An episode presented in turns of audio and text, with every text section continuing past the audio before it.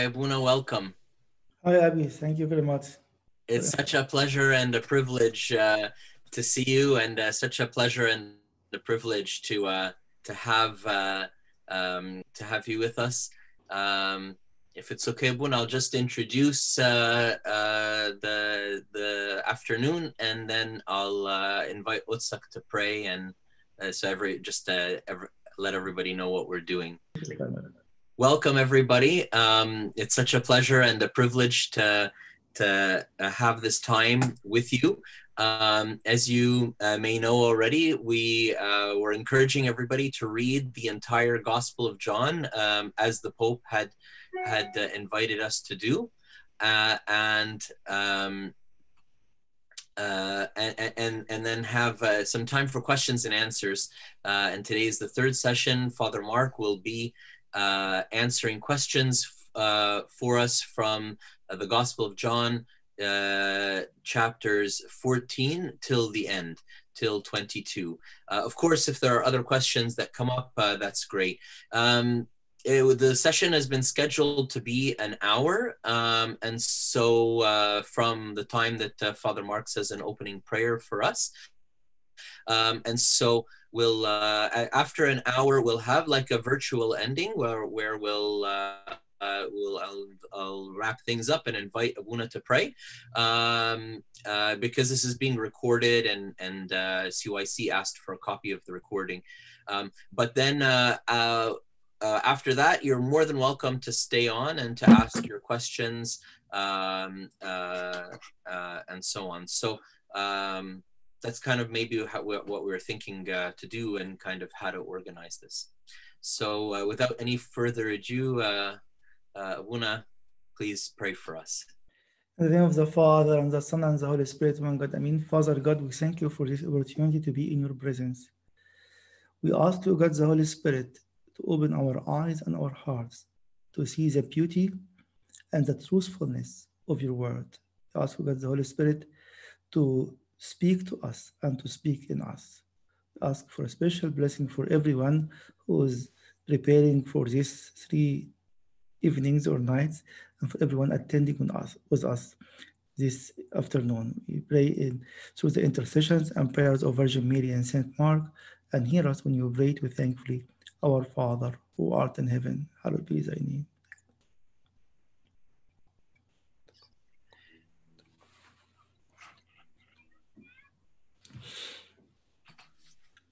So welcome Abuna and welcome everybody who is uh, joining us this afternoon. It's such a pleasure and a privilege.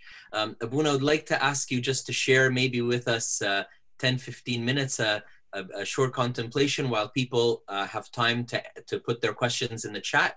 And then I'll, I'll uh, uh, ask your, your reverend some questions and we can go from there. Okay. In the name of the Father and the Son and the Holy Spirit, one God, Amen. We can open together chapter 16, John chapter 16. And we read together from verse 14. He will glorify me, for he will take of what is mine and declare it to you. All things that the Father has are mine. Therefore, I said that he will take of mine and declare it to you. Let us just focus on this couple of verses in the next few minutes to see how the theology of Saint Cyril and the theology of Saint Athanasius is based mainly on these two verses. What does it mean? There's a very famous quote by Saint Athanasius and also by Saint Cyril. Every gift is from the Father, by the Son, in the Holy Spirit, or through the Holy Spirit. We don't have anything in our church or in our salvation that is not Trinitarian. And these two verses can clarify to us what does it mean? He will glorify me, for he will take of what is mine and declare it to you. Let us read from 15 to 14. In 15, he says, All things that the Father has are mine. We cannot reach out to the Father, but he sent his Son to us to elevate us to him. So all things that the Father has are mine. Therefore, I said that he will take of what is mine and declare it to you. So what is the role of the Holy Spirit? He is going to glorify the Son by taking what is the Son has, which is originally what the Father has, and declare it to us. And I'm sure you heard before many times that the word declare here main, mainly more of convey. Just have one example to understand the meaning of it. You know, on the great Thursday, if you go to Luke chapter 22, you will find the Lord at the beginning of the day, which you will find it also in John chapter 13. He washed the feet of the disciples in John 13. Then he instituted the Eucharist. And immediately, if you go now to Luke chapter 22, we'll find the disciples fighting with each other or arguing who is the greater. Immediately, in few minutes, the Lord was telling and warning St. Peter that you will deny me. What is going on? We have we are sitting with the Lord for three and a half years nearly in his public ministry, and now he's washing our feet, sending us to the world to do the same, and he gave us his life. What is wrong? On Friday, all of them ran away. And on Saturday, the Bible didn't record anything about them, but it seems you were hiding. Sunday morning, some of them went into the tomb. They saw that the tomb is empty. Some believed and some others not. Sunday evening, the Lord Himself appeared while all the doors were locked, and He came into the upper room and He spoke with them, and we were very glad and joyful. A week later, on Thomas Sunday, He came once more, and we know the story. Unfortunately, a few days later, which you find the record of it in John chapter 21, he told them, I'm going to fish. And few of them said, We are going with you. What does it mean? The story is finished. We are not expecting anything anymore. Then, all of a sudden, on the day of Pentecost, everything has been turned upside down. What happened? All what they have seen was real. They were eyewitnesses to everything. And they have seen the power of all the miracles that the Lord has done. But they didn't receive the Holy Spirit to dwell in them till this moment. That's why we know the story. The Holy Spirit is converting the story into a personal revelation with power.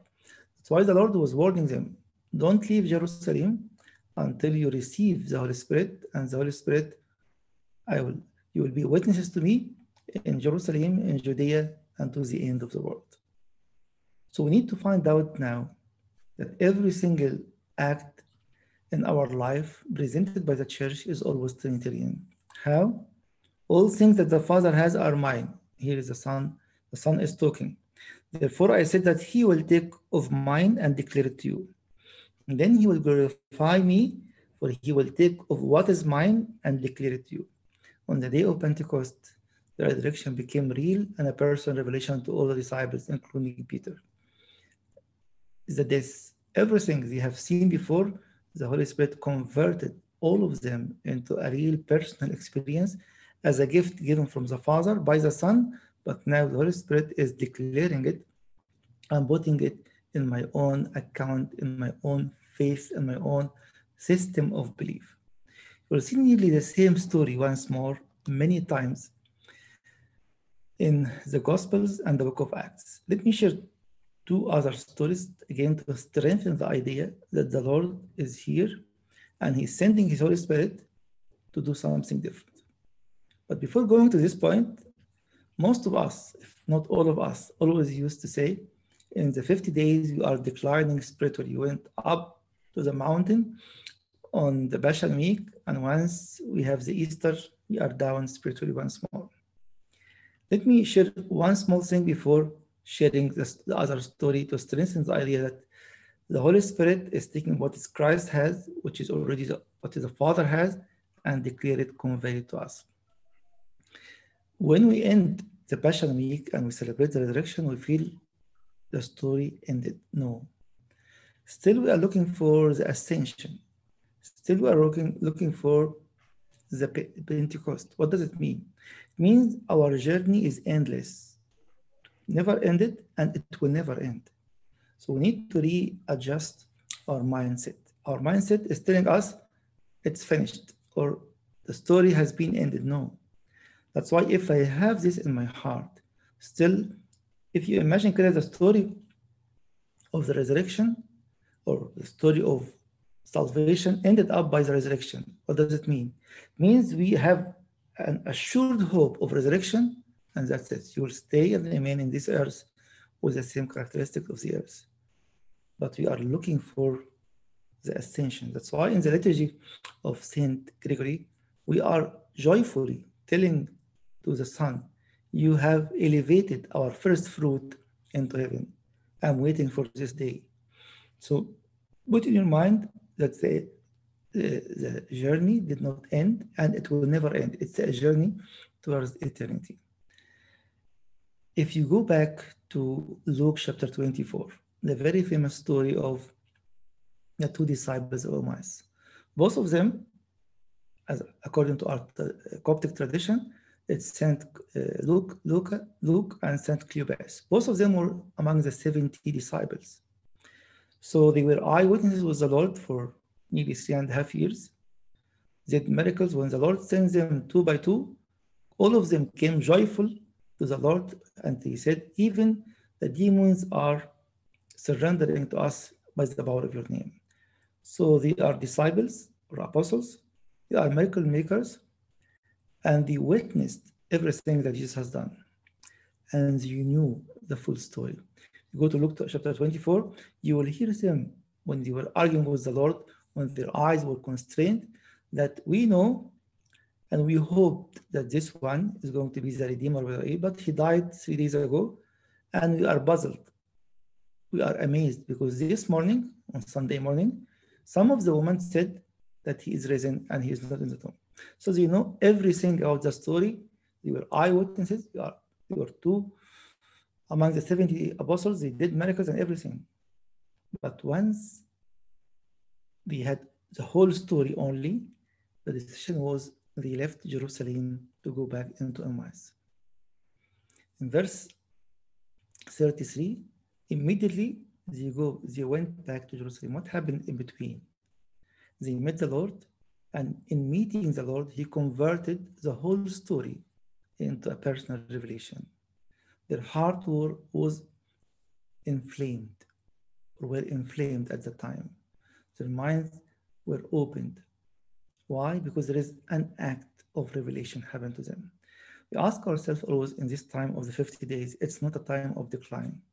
It's a time of waiting the next step because the journey is endless. We are aiming for the ascension, are aiming for the Pentecost, and then it will never end because we are aiming into eternal life for was our Lord Jesus Christ.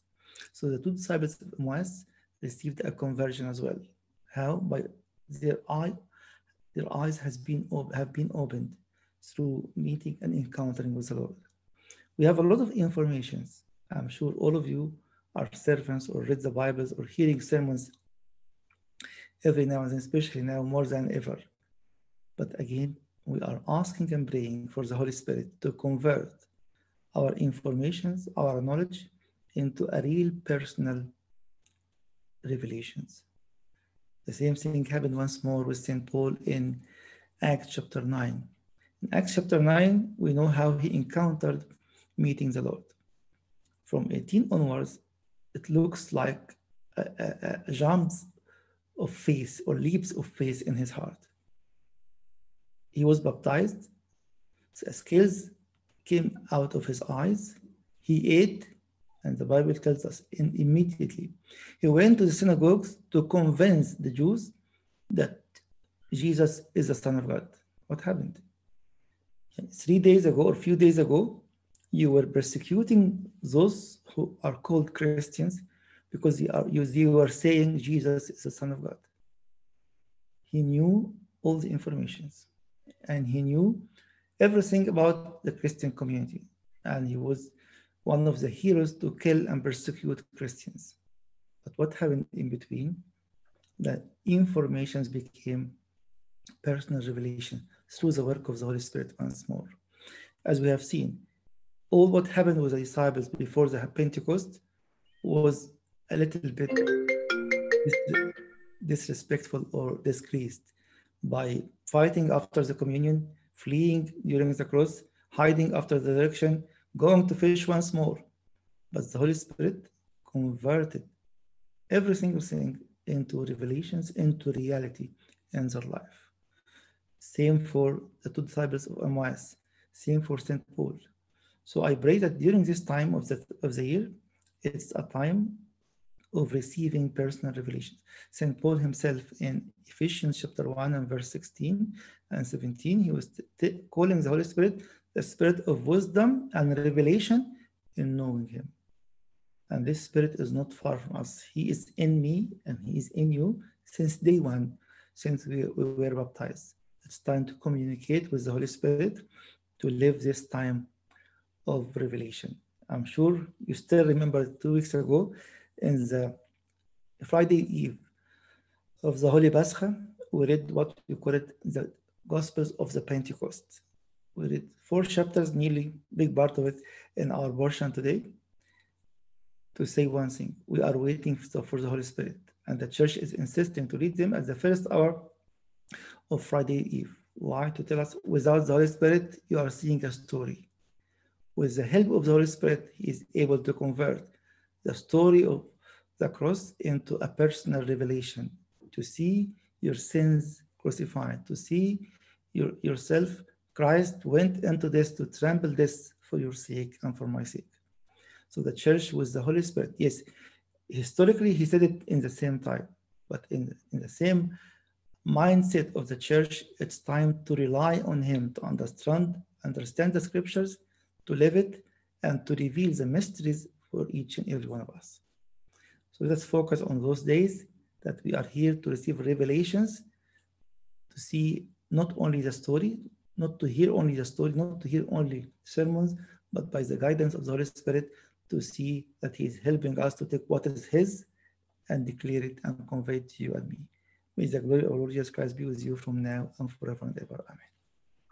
Thank you, Abuna, for that and for uh, for beginning um, the uh, uh, our time together with such uh, beautiful contemplations. I've been sent some some uh, questions by text and some questions in the chat box. So, and I'll try to kind of group them to keep to keep us in, in a certain theme you know as we progress and then when we finish a theme we can progress to another one so a question that was asked is uh, jesus says to his disciples unless i go to the father then he then you will not receive the holy spirit why was the, holy spirit only given after uh, uh, jesus had ascended why was it not if the holy spirit proceeds from the father and not from the son then why was it necessary for the ascension to happen Yes. uh, for the Holy Spirit to be given.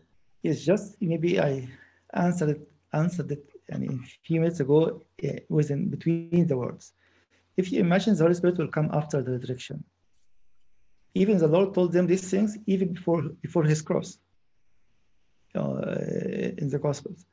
So let us assume any of them. If you assume that He is going to come before the cross or before the ascension, what we read immediately a few minutes ago, he will declare what is mine. I will take what is mine and declare it to you.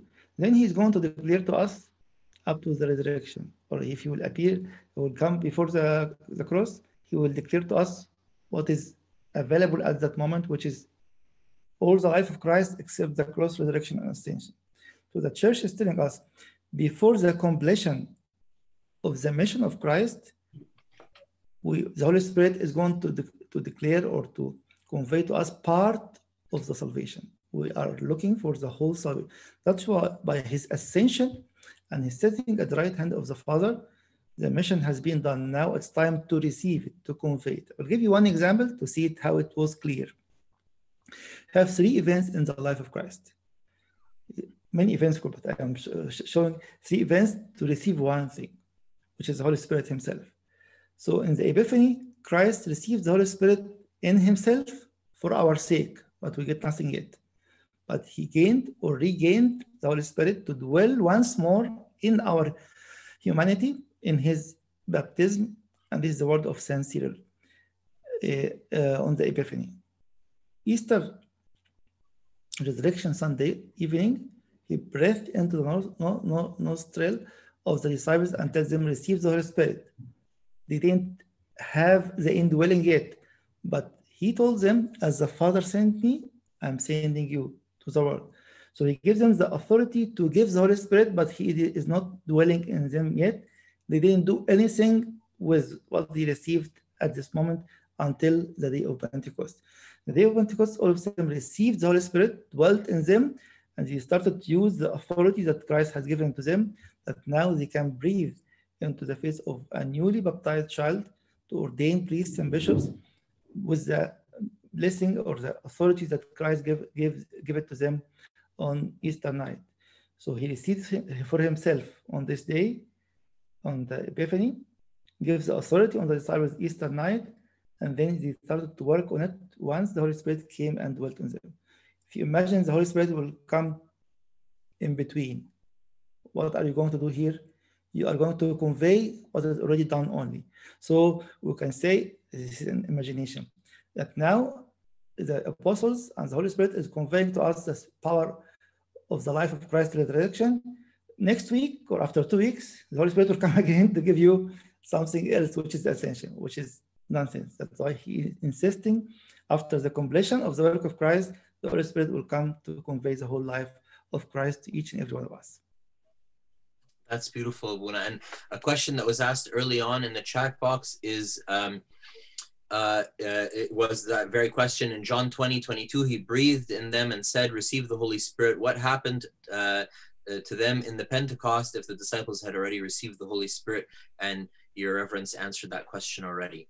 Um, another question, Abuna, that was asked is uh, in John 19, 8. Why did Pilate become more afraid when he heard that uh, Jesus saying that he was the Son of God? Maybe your reverence can uh, read the verse for us, John 19, 8, and, uh, and explain to us uh, why it says that Pilate became even more afraid.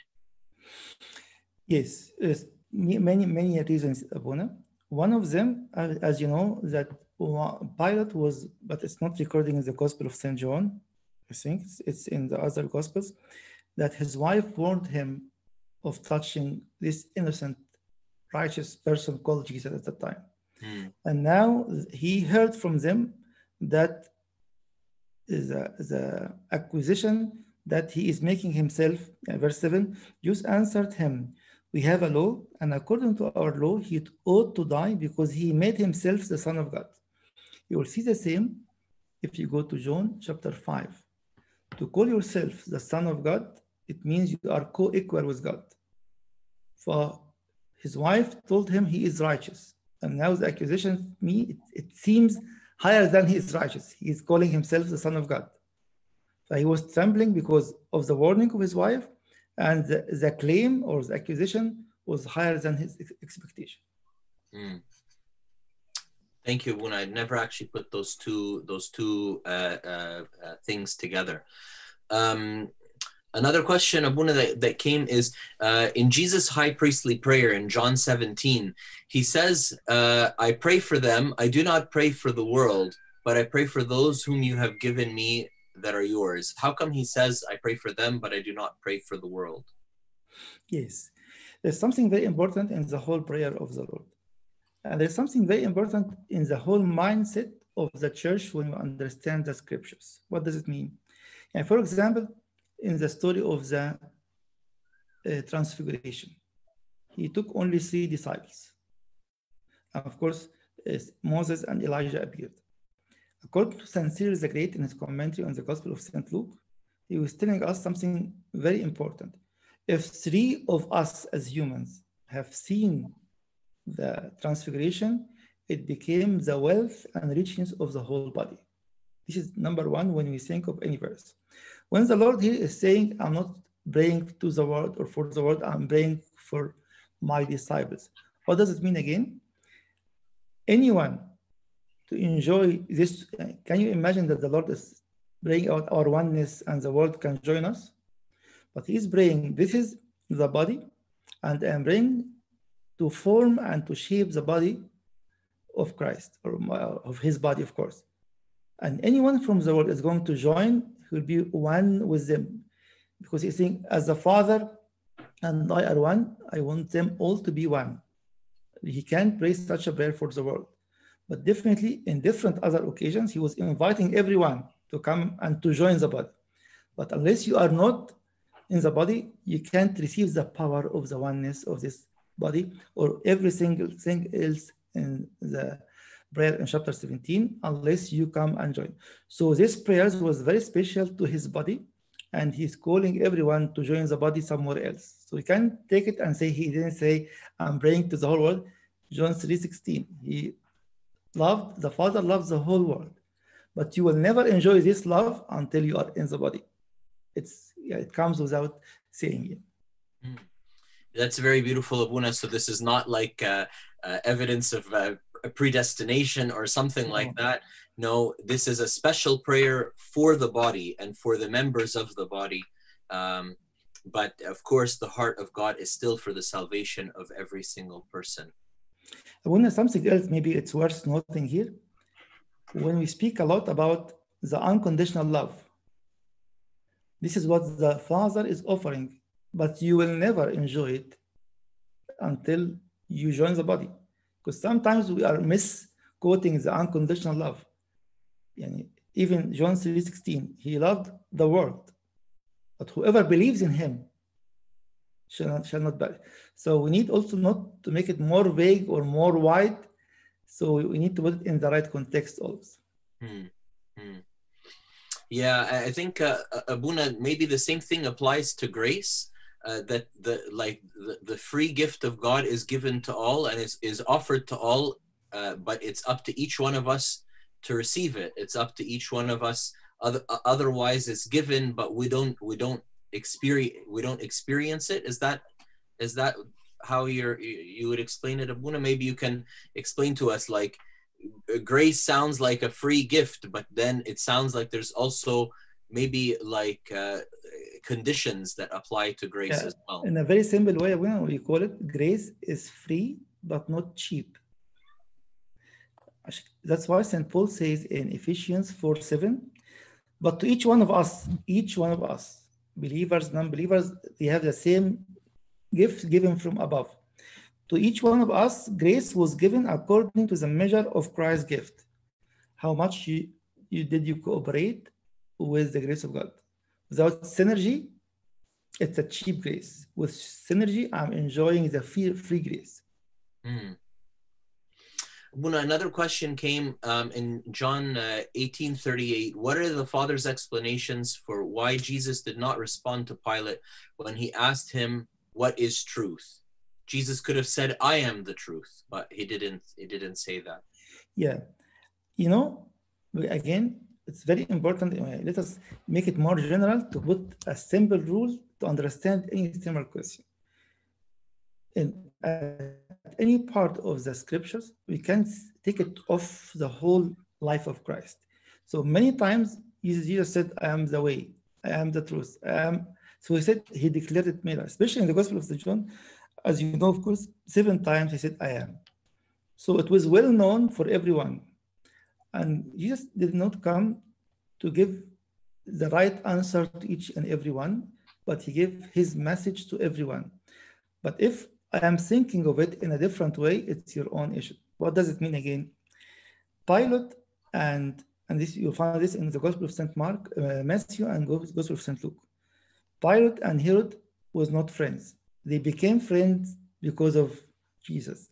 They started to cooperate for this, uh, uh, to judge the Lord in, in a sense.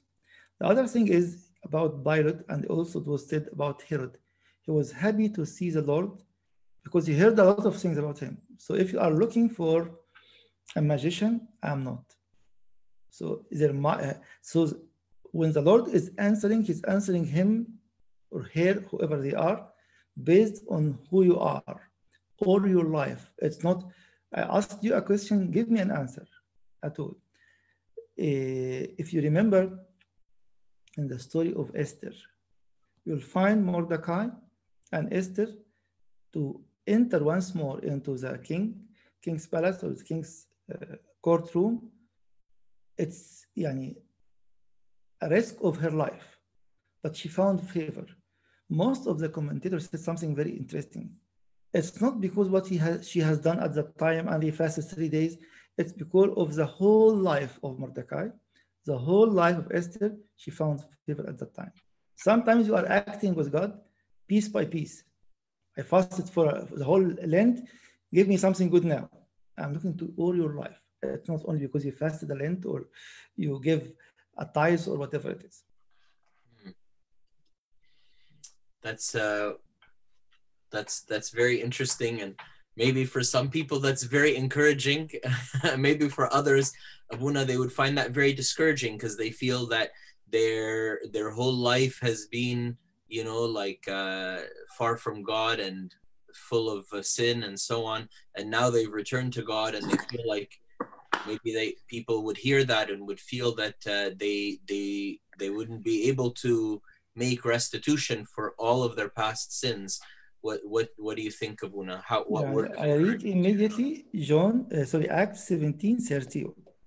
Acts 17, verse 30. Hmm. Truly, times of ignorance God overlooked, but now commands all men everywhere to repent. So, again, we are talking about a life of repentance. And in, in Galatians chapter 6, verse 6 and 7, St. Paul was telling us it's about sowing and reaping. Every minute in your life, you are sowing and reaping. At this moment, you are reaping what you have sown in the past, and at the same time, you are sowing what you are going to reap tomorrow. So once we repent, we stopped all the reaping of the bad things. He overlooked the time of ignorance. then it's time to sow more to reap what you are looking for. Never be afraid. God is good and God is gracious, but start seriously and He will reward you. Mm. Abuna, another question uh, um, is here in John 21, verses 19 to 22. Yes. um, when Jesus restores Peter. Um, he said, "Why does Saint Peter seem bothered that Saint John Saint John is also following Jesus?" Yeah. You know, till this moment, as you said, the old man was still there. they were not baptized with the Holy Spirit yet. They would not receive the Holy Spirit yet. It's nearly it's a continuation of the same jealousy appeared in Luke 22. Who is going to be the greater? Who is the leader? And once this thought comes to our mind, we miss out. So the he was bothered. Who is higher? That's why some people took it in a, in a negative way. But the Lord, He told him in verse 22, Jesus said to him, If I will that he remain till I come, what is that you you follow me? He is telling you and me again the same thing. Follow me. Don't look to someone else who is higher than you or better than you or lower than you. It's a personal relationship between you and me. It's not about are you going to elevate me if I will do this? Are you going to put me above X or Y because I'm fasting more or reading more or knowing more? It's a direct message for all of us. Don't bother yourself with others. If they are evil, leave them. If they are good, leave them. He, they have a God and He knows how He's going, going to deal with them in due time. Mm. That's a that's a very comforting thought, Abuna. Um, another uh, uh, question that came um, is uh, wh- why is Malchus named mentioned uh, in the Gospel of John? It's not mentioned anywhere anywhere else. The servant of the high priest. You know, it happened different times. Yani again, it's that's why we call it the tradition of Saint Mark, the tradition of Saint Matthew, the tradition of Saint John. Now we are talking Someone can rec- record few things and miss others. It has nothing to do with is it a real name or not a real name, but it's four different records by the Holy Spirit from the four different angles. There is Mm. nothing. Uh, I myself never read anything about why he was mentioned here or not. Is there Well- anything in the tradition uh, of Abuna? Does he does, does he become a saint and like a bishop later on or anything, or Mm, or we never, uh, we, we never really hear anything about him? But you know, there is something very important. And if you read any of the comparison between the four gospels, the Gospel of St. John is unique by 92% of the content. So it's not only about the name of Malchus. Uh, the Gospel of St. Mark is unique only for seven by seven percent because most of what he recorded is recorded once more in Matthew and, and, and Luke. But the uniqueness of the Gospel of St. John is bigger than we imagine. um, uh, Abuna, speak to us about the conviction of the Holy Spirit when Jesus says that the Holy Spirit will come to convict uh, of righteousness and of judgment. What what does that mean, and how does that uh, what does that mean in a general sense, and and how does that ap- apply to each one of us? What what can we expect of the Holy Spirit in that regard in our own Yeah. lives? You know, there's two different opinions in this uh, content. Because he said he convicts the world. Always you use it to say he is going to convict the believers. And the actual fact is both are right. Again, we are not worshiping the, the, the letter, but the spirit. What does it mean? We can say, take a sentence as it is and say that the verse is saying so and so, and that's it. We need to read the verse within the context of the chapter, in the context of the whole Bible at the same time. So the conviction is to the word and to us as believers. When the Holy Spirit is convicting the word is for one reason to come back. St. Paul told us in Corinthians chapter 11, no one can profess Jesus as Lord except by the Holy Spirit. So we believe the Holy Spirit is working and convict the, convicting the world to come to know the truth. He will declare what is mine and declare it to you. To you here is everyone. Second thing is when he is convicting us as believers. In, in, in, in three occasions in the Bible, the Holy Spirit was mentioned as something deficient in our life because of our reactions. So in Acts chapter 7, verse 51, he said, Do not resist the Holy Spirit. When you resist him, he is convicting us if we are in the church or outside the church. In uh, Ephesians chapter 4, verse 30, he said, Do not grieve the Holy Spirit. So you can grieve the Holy Spirit inside the church or outside the church. But mainly, this is more for those who are in the, inside the church. And in Thessalonians chapter 1, verse 9, 5, verse 19, he said, Do not quench the Holy Spirit. So when the Holy Spirit is convicting the world, mainly for the first one, when they are resisting. And this was the words of Saint Stephen when he was about to be stoned at the end of his very long uh, homily. Uh, he told them, You are resisting the Holy Spirit because you are rejecting Christ. The other two, mainly to the believers, and St. Paul was telling us, We, with our sins, if you go to Ephesians 4, you will find negatives. Uh, sins you are doing them grieves the Holy Spirit. If you go to First Thessalonians chapter 5, you'll find positive things, we don't do them. It quenches the Holy Spirit. So the Holy Spirit is working in the world to believe and us for maturity and spiritual growth. Because our calling, according to Hebrews chapter 12, verse 10, to be partakers of his holiness. So we can't, he is not going to compromise. He wants every one of us to be partaker of his holiness. And the Holy Spirit is a sanctifier. Mm, that's really beautiful. Una, and a very clear explanation of how the Holy Spirit is working in his um, capacity uh, to, shall we say, maybe to rebuke or to uh, to keep us, to be our guardrails and keep us on the track in the world and, and, and each believer for our sins of omission and our sins of, uh, of, of commission. Um, uh, Abuna, when, when uh, again, when uh, um, Jesus is speaking with Pilate, he says to him, uh, Therefore, the ones who delivered me to you have the greater sin.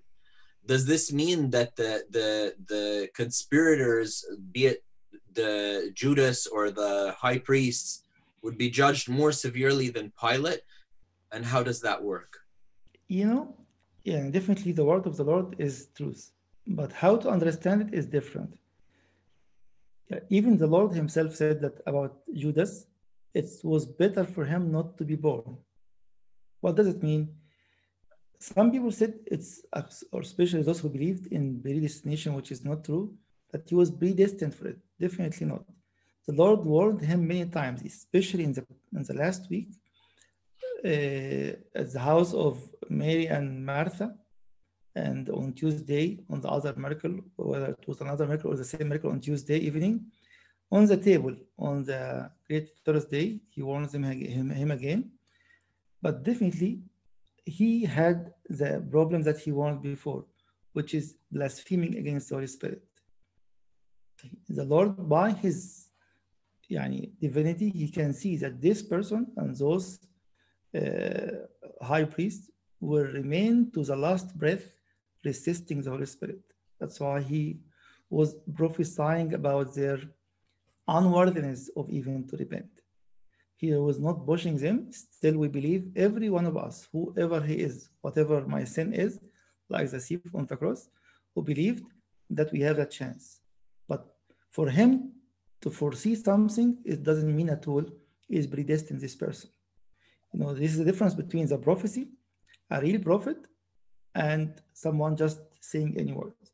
We can see this again very clearly in Jeremiah chapter 28, which is the story of uh, Azariah, son of Ananias. He prophesied by mistake and he did great things in front of Jeremiah. Jeremiah told him, You will die this year, and this will never happen. And this what has been recorded in Jeremiah at the very end of the same chapter 28. So the Lord, by his divinity, he can tell us this man. That's why even when the Lord was saying, sons, brood of viper, said the Lord is swearing. No, he knew exactly what is in their heart. When I say it, I'm guessing. But when he is saying something to them, he is not judging. He, he told them many times, you are hypocrites. When I say it to you, it's a sin. But when he is saying it, he knew with full assurance that those people are hypocrites. Hmm. Um, Abuna, tell us a little bit about uh, Jesus's conversation with Saint Peter after the resurrection, when he tells me tells him, uh, uh, Peter, do you love me more than these? And he compares uh, the love of Peter to the love of the other apostles. Is that is he comparing him, or is he um, distinguishing him? Did this conversation happen between Jesus and Peter only, or was it in front of all of the other disciples as well? Um, explain to us a little bit about what yeah. Jesus is saying to him there. In chapter 21, verse 15, it's, it, it's, it's clear there is no separation between the disciples and Peter. He said, So when they had eaten breakfast, Jesus said to Simon Peter, it's, It looks like in front of everyone, Simon, son of Jonah, do you love me more than these? He said to him, Yes, Lord. You know that I love you. He said to him, Feed my, my lambs. What does it mean again? It's not a comparison but he was reminding them again with the dialogue on uh, Luke chapter 22. They were fighting who is greater. And again, he was telling them, if you want to be greater, serve. If you can be greater, go under the feet of everyone and wash it.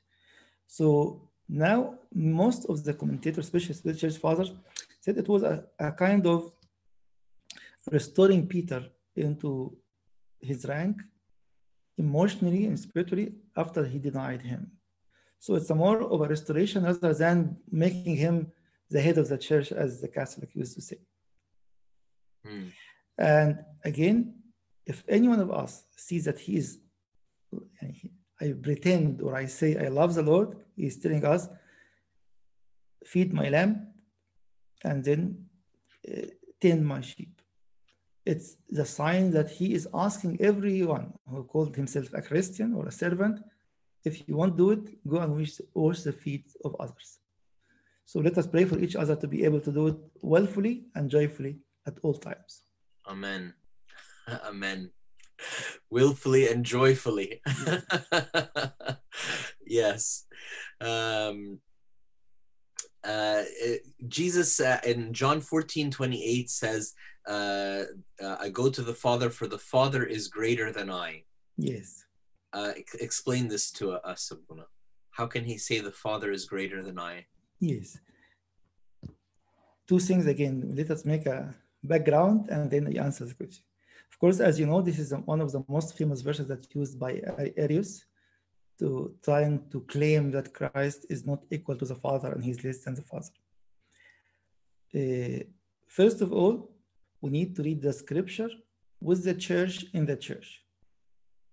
So if I will take the scripture alone without the liturgy, for example, I'll miss out.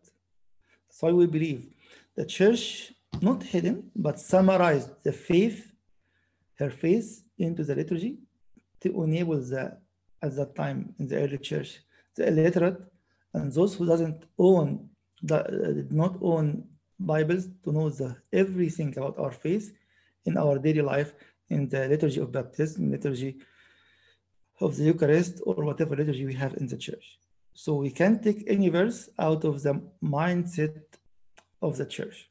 Second thing is, and this is said by Saint Athanasius, we need to ask ourselves who is talking, to whom, and what is the content of it. So back to the verse, it's verse 28.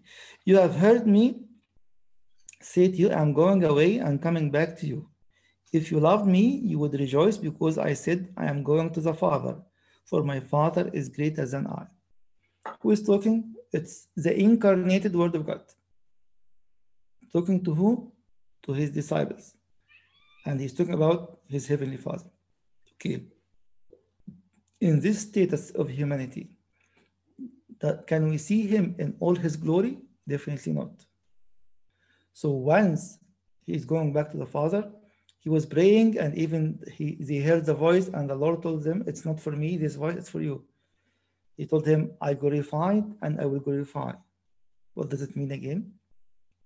In this status of the incarnation, he is incarnate now, he is taking the form of man, and you can read it carefully in Philippians chapter 2 from verse 5 to 8. He is taking the form of a servant. He emptied himself. This is the form that he is talking about it now. Remember again, have two paragraphs in the creed about our Lord Jesus Christ. The first one about his divinity, light of light, true God of true God. Second part can explain this more to us. We say, who for us men and for our salvation he became man. So every single thing in his humanity was not in need for the Son, it was our need. Who for us men and for our salvation became man till his second coming.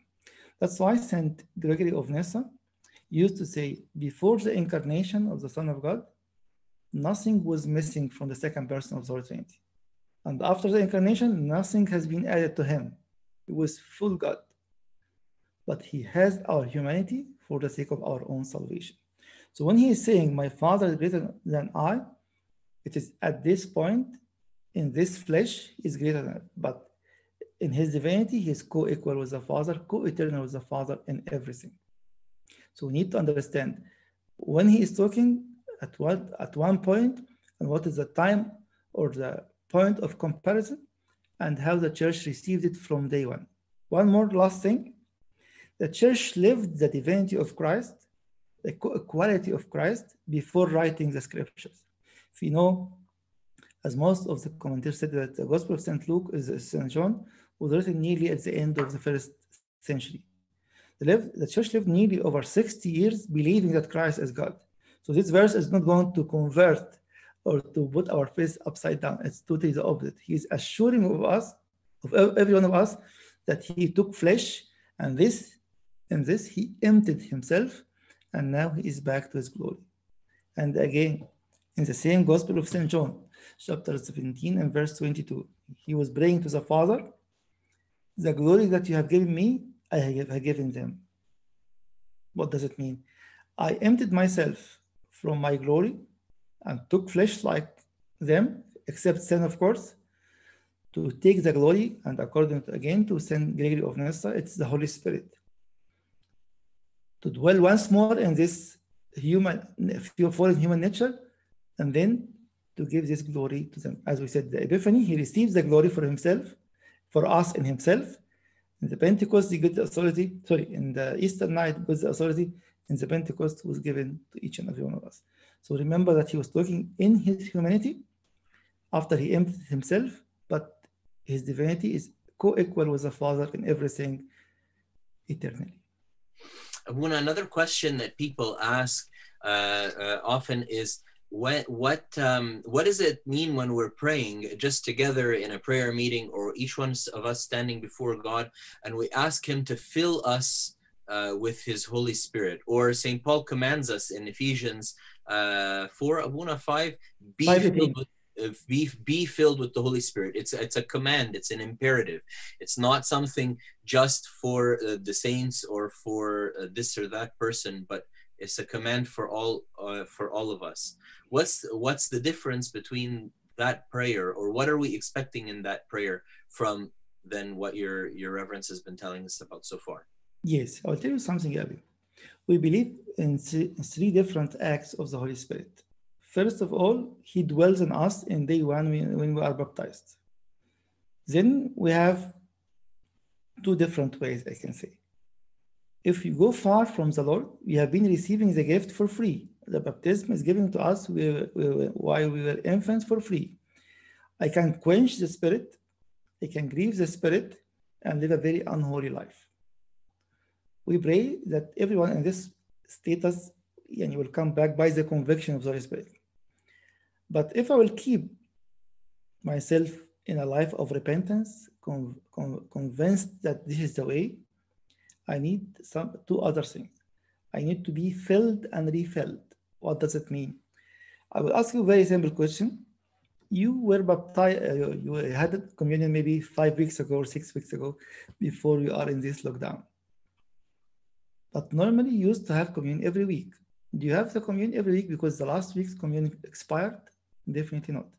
But because of our continuous weakness, we need to be reaffirmed in the Lord, steadfast more in the Lord. The same thing for the Holy Spirit. He's in me. He still dwells in me, but I need to be filled and refilled for different missions and for my spiritual maturity and growth. Then what we call it, the third part, dealings with the Holy Spirit is to overflow. Like those saints who are overflowing in their teachings, in their miracles, in their spiritual life. And once by getting closer to them, you receive a power. Saint uh, Seraphim of Sarov used, he used to say, acquire the Holy Spirit and thousands of people will be saved around you. What does it mean? I'm filled and refilled and overflowing, and everyone comes closer to him who's in touch with God Himself.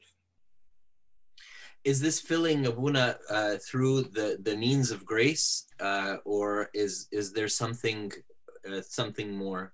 All the means of grace, but one of the, one of the missing things in our life, I think, talking to the person himself. We need to to train ourselves how to talk to the person, third person of the Holy Trinity, the Holy Spirit. As the church is teaching us every day in the third hour, we talk to a person. But unfortunately, maybe this is a few minutes or few seconds that I use to speak to the to the third person, and then I forget about him. So it's a gift given to us to speak to him in person as the church is teaching us. So if you call him the treasury of all goodness, this treasury of all goodness is in me. He is not just in heaven. Yes, he fills everywhere, but he's in me. I need to talk to him, and he's able to give me whatever I'm in need of. Hmm. Thank you, Wuna. That's actually so beautiful. We have time maybe for just a couple of more uh, questions, uh, uh, and then uh, and then we'll, ask uh, Your Reverence to pray for us. Abuna, how is it that um, that uh, Jesus, when he heals um, the the man by the pool of Bethesda uh, in uh, John 5 when he uh, has his encounter with the the sinful woman in John 8 he says to them go and sin no more um, how would it be possible for them to sin no more uh, and this is all prior to the giving of the Holy Spirit Yes. um, how how would that work you know, eh, the word sin in the understanding of the church has two different meanings. Let me focus more on the on John 8, the woman who caught in adultery, or whoever lived a sinful life in a way or another. There's a sin like as an attitude or sin as a conduct. If it's an attitude, you have to stop your attitude and to change. And this is the simple meaning of repentance. I was going in the wrong direction, now I choose the right direction. But sin no more doesn't mean be sinless. So conduct, I can say it's acceptable It's part of our daily repentance. We'll find two even different repentance in the, in the, in the scriptures. In Acts chapter 11, verse 18, St. Peter in chapter 10, he had the great conversion of Cornelius, first Gentile to become a believer. In chapter 11, he was telling them the story. For He said in verse 18 that the Gentiles received repentance to life. This is a conversion. I'm not going to live this sinful life anymore. But by making this 180, I'm still in the same point. I'm just redirected myself, which leads to a life of repentance. Every day I'm repenting here. So what, sin no more, it's the repentance to life, but it doesn't mean you are sinless or be sinless at all. That's a that's a beautiful distinction. Um, maybe one one more question, and uh, then we'll we'll pray, uh, uh, and maybe we'll be able to have some more time together as well. Um, uh, Jesus says to his disciples, uh, "In my Father's house there are many mansions. I go to prepare a place for you. What are these mansions, Abuna?" Let us open it. It's 14, chapter 14.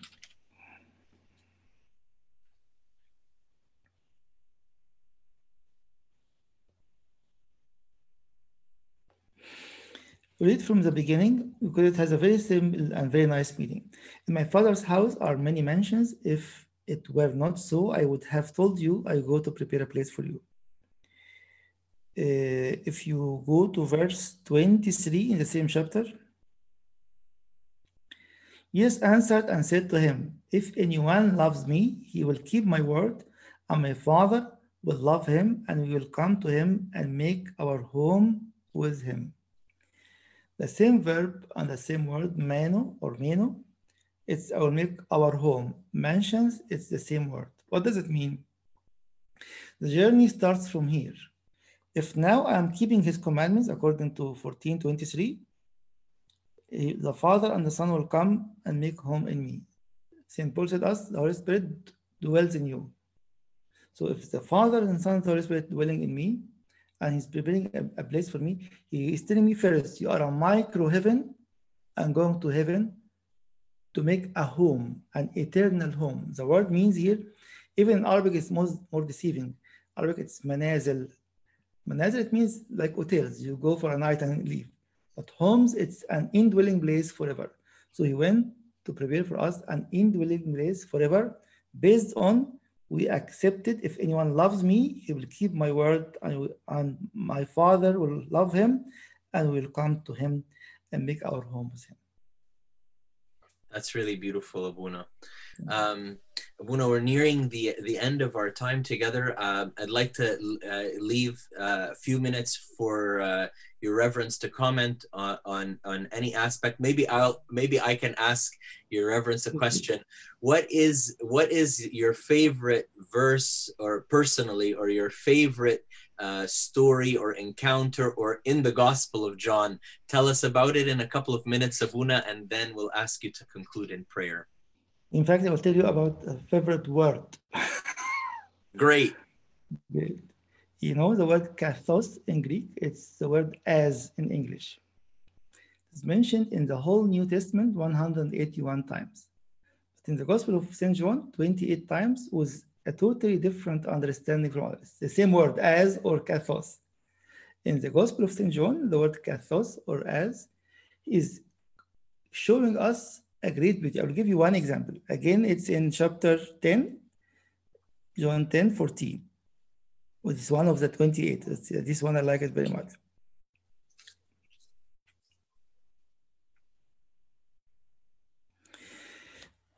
Read 14 and 15. I am the good shepherd, and I know my sheep, my sheep, and I am known by all my own. As the Father knows me, even so I know the Father. What does it mean? There is a relationship eternal between the Father and the Son. And then the word as comes in between you and me. So he is trying to tell us, I came from heaven as a mediator and I would like to have this relationship between me and you, like the relationship between me and the Father. If you go through them one by one, the 28, you'll find a great, impossible any uh, eh, gift from, from the Lord. But it's very good to be true. One more in John 17 23, he said in his prayer, You loved them as you loved me. Again, if you imagine the love between the Father and the Son is as love of the Father to me or to you. Just think of it, you'll find the word as definitely what the Son has is by nature. What we have is by adoption through grace. But enjoy what you have by adoption by grace. You are loved as from the Father as the, the Father is loving his only begotten Son, Jesus Christ. Amen. Amen. What what what what what greater gift, Abuna? What yeah. greater gift the, the unity in the Trinity, the indivisibility of the Trinity, the love between the persons of the Trinity, and that God has has has squeezed us in into this, you know, uh, uh you know, has has uh, has um, um, I, I can only think of the word in Arabic. Maybe your grace can think, and maybe your reverence can think of it in English. Hasharna, my into the Holy Trinity in this in this uh, in this relationship of love. Pray for us, Abuna. Yes, let us pray together. In the name of the Father and the Son and the Holy Spirit, one God, I mean, Father God, we are bowing our heads before your holy glory. We know that we don't deserve such a wonderful love, but by your grace, we accepted this love.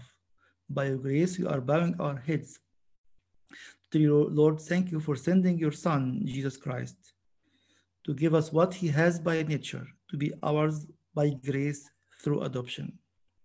Lord, I pray for everyone bowing his head or her head before you now to open our minds once more and our hearts once more to be able not to comprehend but to accept such graces which is above and beyond our comprehension.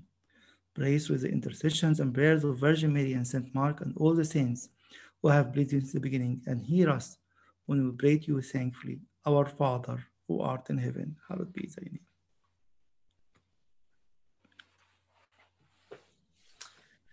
Thank you very much, Abuna. It's it's just such a pleasure and a privilege to have you with us and to share this time together um, and to share the revelation of uh, the person of the Lord Jesus Christ as he is revealed in the Gospel of John together. Um, and uh, really, we can't thank you enough um, for the joy that you've brought to our hearts.